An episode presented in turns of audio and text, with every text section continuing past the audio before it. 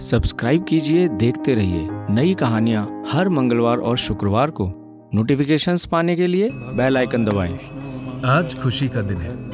अलका का सपना पूरा हो रहा है। फेरे शुरू होने को है और अलका के चेहरे पे एक छोटी मुस्कान है। मंडप के पास बैठी दो महिलाएँ आपस में बात कर रही हैं। तुम्हें पता है ये जो अलका है ना इसकी शादी बहुत मुश्किल से हो रही है। अरे क्या कह रहे हो? हाँ हाँ छियालीस लड़कों ने मना किया है इसे। छियालीस लड़कों ने? हाँ।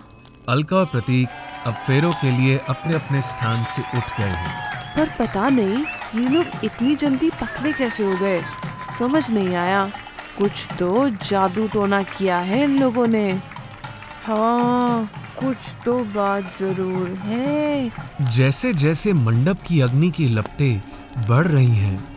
अग्नि के पास बैठे पूरे परिवार के चेहरे पीले पड़ते जा रहे हैं। साथ साथ आसपास उपस्थित मेहमान भी मिश्रा परिवार के शरीर के रंग के बदलाव को देख रहे हैं, लेकिन मंत्रों के बीच कुछ नहीं बोल रहे। अलका फेरे लेते लेते हवन की अग्नि में गिर चुकी है और उसका शरीर जल भी रहा है और गल भी रहा है। प्रतीक की आँखें खुली की खुली रह जाती हैं। अलका की माँ सुमित्रा की चीख पूरे बरामदे में गूंज उठती है, क्योंकि सुमित्रा और उसके बच्चों की चमड़ी भी गल रही होती है।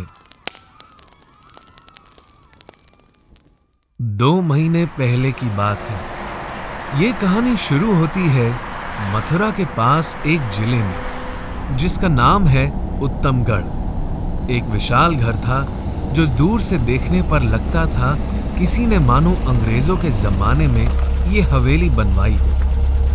और इस हवेली में लोग रहना पसंद नहीं करते थे। कहा जाता था कि जब जब इस हवेली में कोई रहा है, तब तब किसी की मौत हुई है। लेकिन मिश्रा परिवार है, जो दस साल से इस हवेली में रह रहा था। और दुनिया को दिखा रहा था कि इस हवेली में कुछ भी गलत नहीं है। सिवाय घर में रहती छिपकलियों के झुंड के। घर के सामने एक वरामदा है, जहाँ पे अलका को देखने के लिए लड़के वाले आए हुए हैं और शादी तय हो गई है।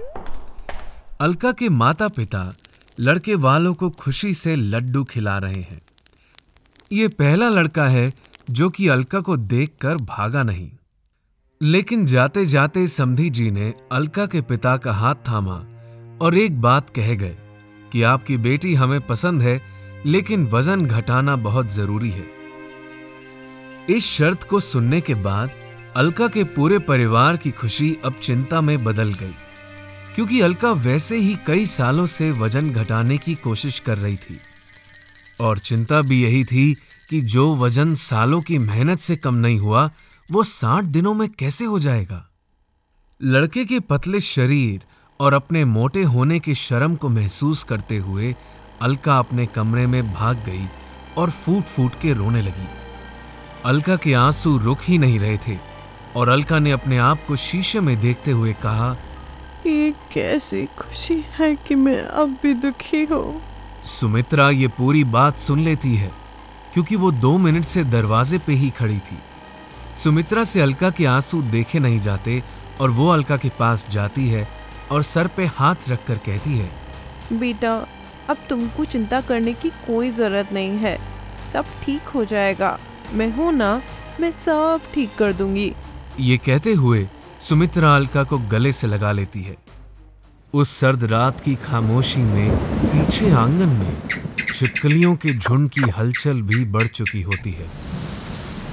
थोड़े दिनों के बाद सुमित्रा अलका को और पूरे परिवार को सुबह चार बजे उठा देती है और सभी घर से दूर जंगल की तरफ़ निकल जाते हैं। रौनक, विष्णु, अलका, विद्या जैसे तैसे फंस कर पीछे की सीट पर बैठे होते हैं और फ्रंट सीट्स पे सुमित्रा बैठी होती है और रमेश गाड़ी चला रहे होते हैं।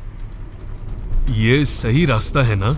रमेश सुमित्रा से पूछते हैं। सुमित्रा पर्ची देखती है और कहती है हाँ मंदिर की साथ वाली पुलिया सही है पर्ची के हिसाब से। बारिश रुकते ही हमें इस पुलिया को चलकर पार करना होगा। माँ हम चलते हैं ना प्लीज़। मुझे कुछ सही नहीं लग रहा है। अलका डरे हुए स्वर में कहती है मैं हूँ ना डर मत। विष्णु अब घबराते हुए कहता है, माँ, हो सकता है मौसी ने गलत सुना हो। चलो वापस चलते हैं। रमेश तभी बात को बीच में काट कर कहते हैं, अब इतना दूर आ ही गए हैं तो देख लेते हैं क्या होता है। काफ़ी देर तक चलने के बाद उन्हें एक खंडर में एक पुराना मंदिर दिखाई पड़ता है। मंदिर के पास पहुँचने पर उन्हें एक छोटा लड़का ठंड में सिर्फ़ एक धोती लपेटे ध्यान अवस्था में बैठा दिखाई देता है। तभी विष्णु रौनक को देखकर कहता है इसे ठंड नहीं लग रही है क्या? तभी वो बच्चा अपने ध्यान अवस्था तोड़कर जवाब देता है ठंड तो शरीर को लगती है मन को नहीं। पूरा परिवार इस जवाब को सुनकर स्तब्ध रह जाता है। सुमित्रा जो कि एक हज़ार साल से जीवित बाबा को ढूंढ रही थी, अब हाथ जोड़े इस बच्चे के सामने खड़ी होती है। रमेश और सुमित्रा तभी बच्चे की तरफ़ आगे बढ़ते हैं और बच्चे के चरणों में जाके बैठ जाते हैं। लेकिन बाकी सब अभी भी पीछे ही खड़े हैं। वो बच्चा अलका की तरफ़ देखता है और कहता है आपकी लड़की का मोटापा भी तन का है, मन का नहीं। अभी तक छियालीस लड़कों से तेरा मन नहीं मिला है, क्योंकि तन बीच में आ गया। और अब ये तेरा आखिरी मौका है, क्योंकि इसके बाद तेरी शादी का योग ही नहीं है। बाबा जी आप ही हल बताएँ, हम इतनी दूर से यहाँ आए हैं आपको ढूंढते हुए। रमेश ऐसा कहकर अपनी जेब से कुछ पैसे निकाल के बाबा जी के कदमों में रखता है। बाबा जी अभी भी अलका को देख रहे हैं। मैं देख सकता हूँ कि अगले साठ दिनों में तेरी चर्बी गलने वाली है। पर कैसे बाबा जी इतना इंतज़ार किया है थोड़ा और करो। बाबा जी इतना कहकर मंदिर के अंदर चले जाते हैं। और मिश्रा परिवार बाबा जी के इंतज़ार में चुंबक की तरह वहीं का वहीं ठहरा रह जाता है। कई घंटों के इंतज़ार के बाद बाबा जी हाथों में एक नीले रंग का पौधा लिए मंदिर से बाहर आते हैं। उस पौधे को रमेश के हाथों में रखकर कहते हैं, ये पौधा ले जाओ और घर के सबसे आखिरी कोने में रखना है, जहाँ रोशनी भी कम हो। और इस पौधे की पत्तियों को पीस कर उसके रस को दूध के साथ मिलाकर अगले साठ दिनों तक पीना है।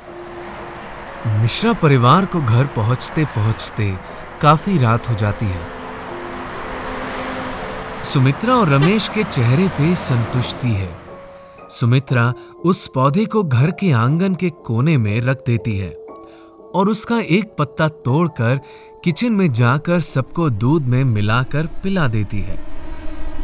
तभी घर के पीछे आँगन में, जहाँ सुमित्रा ने अंधेरे कोने में नीले पौधे को रखा था, वहीं दीवार पर काई जमना शुरू हो चुकी है। अब उस काई के इर्द गिर्द छिपकलियाँ घूम रही हैं।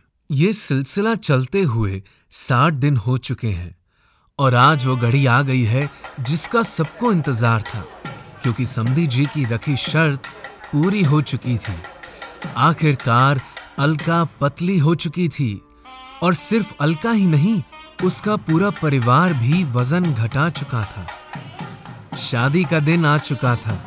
सुबह से ही घर में मेहमानों की चहल पहल काफ़ी बढ़ गई थी। लेकिन किसी ने देखा नहीं कि पीछे आँगन की दीवार पर छिपकलियाँ एक के पीछे एक चल रही हैं। मानो सांप रेंग रहा हो दीवार पे। गाँव के सबसे महान पंडित को रमेश ने आमंत्रण भेजा था और अब वो शादी की रस्म पूरा करने के लिए आ जाते हैं। पंडित जी अपने सामान के साथ घर की दहलीज पर जैसे ही पाँव रखते हैं, उन्हें तभी एक अजीब सा आभास होता है। वो रुक जाते हैं। और हवेली को आश्चर्यजनक नज़रों से देखते हैं। मानो, वो सुनसान हवेली के बीचों बीच खड़े हो और कोई उनके शरीर को हल्के से दबोच रहा हो। पंडित जी, आपका आशीर्वाद बस हम पर बना रहे। मेरी बेटी की शादी ठीक से हो जाए। तभी पंडित जी रमेश की तरफ़ चिंता से देखते हैं और कहते हैं, बेटा रमेश शादी के मंडप की अग्नि जलने से पहले एक हवन की आवश्यकता महसूस हो रही है मुझे। अगर इस शादी को संपन्न होना है तो पहले घर की शुद्धि आवश्यक है। पंडित जी, अब मंडप पे हवन शुरू कर देते हैं। मंत्रों की आवाज़ पीछे आँगन तक भी पहुँचती है और सारी छिपकलियाँ गायब हो चुकी हैं। पंडित जी ने अकेले ही हवन संपन्न कर दिया। अब पंडित जी रमेश को आश्वासन देते हैं कि अब सब ठीक होगा। मुहूर्त का समय आ गया है और अलका और प्रतीक मंडप पे पंडित जी के साथ साथ मंत्रों को पढ़ रहे हैं। जैसे जैसे मंडप की अग्नि की लपटें बढ़ रही हैं, अग्नि के पास बैठे पूरे परिवार के चेहरे पीले पड़ते जा रहे हैं।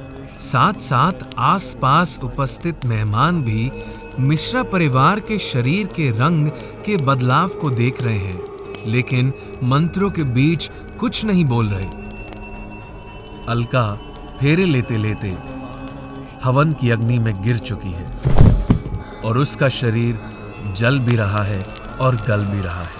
प्रतीक की आँखें खुली की खुली रह जाती हैं।